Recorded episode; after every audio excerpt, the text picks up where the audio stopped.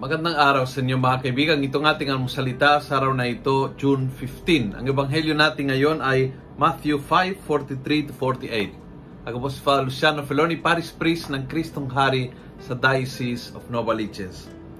Sabi ni Jesus sa ebanghelyo, something very beautiful. Uh, sabi niya, I tell you this, love your enemies, pray for those who persecute you, so that you may be children of your Father in heaven, for He make His sun rise on both the wicked and the good. He give rain to both the just and the unjust. Yung trato ng Diyos ay pare-parehas. Yung pagmamahal ng Diyos ay pare-parehas. Yung biyaya ng Diyos ay pare-parehas. Hindi niya binabasa ang kanyang ugali na ayon sa ating ugali. And if we are children, gaya-gaya tayo sa tatay nating. Like father, like the son. So bilang children of God, hindi po tayo nag-uugali bilang response sa ugali mo. Masama ka sa akin, masama ako sa iyo.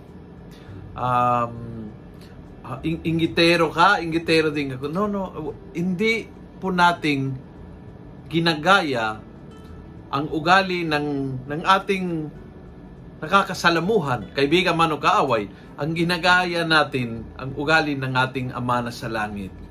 And he somehow, ang kabanalan ng Diyos ay itong katangian, yung pagtrato ng lahat ng pantay-pantay.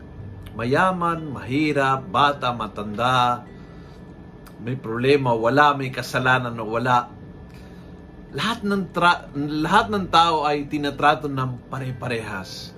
At yun ang kabanalang ng Diyos. Yun, yun ang kabaitan to the max ng Diyos.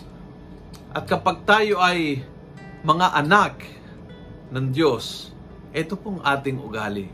Kaya subukan natin ngayong araw na ito.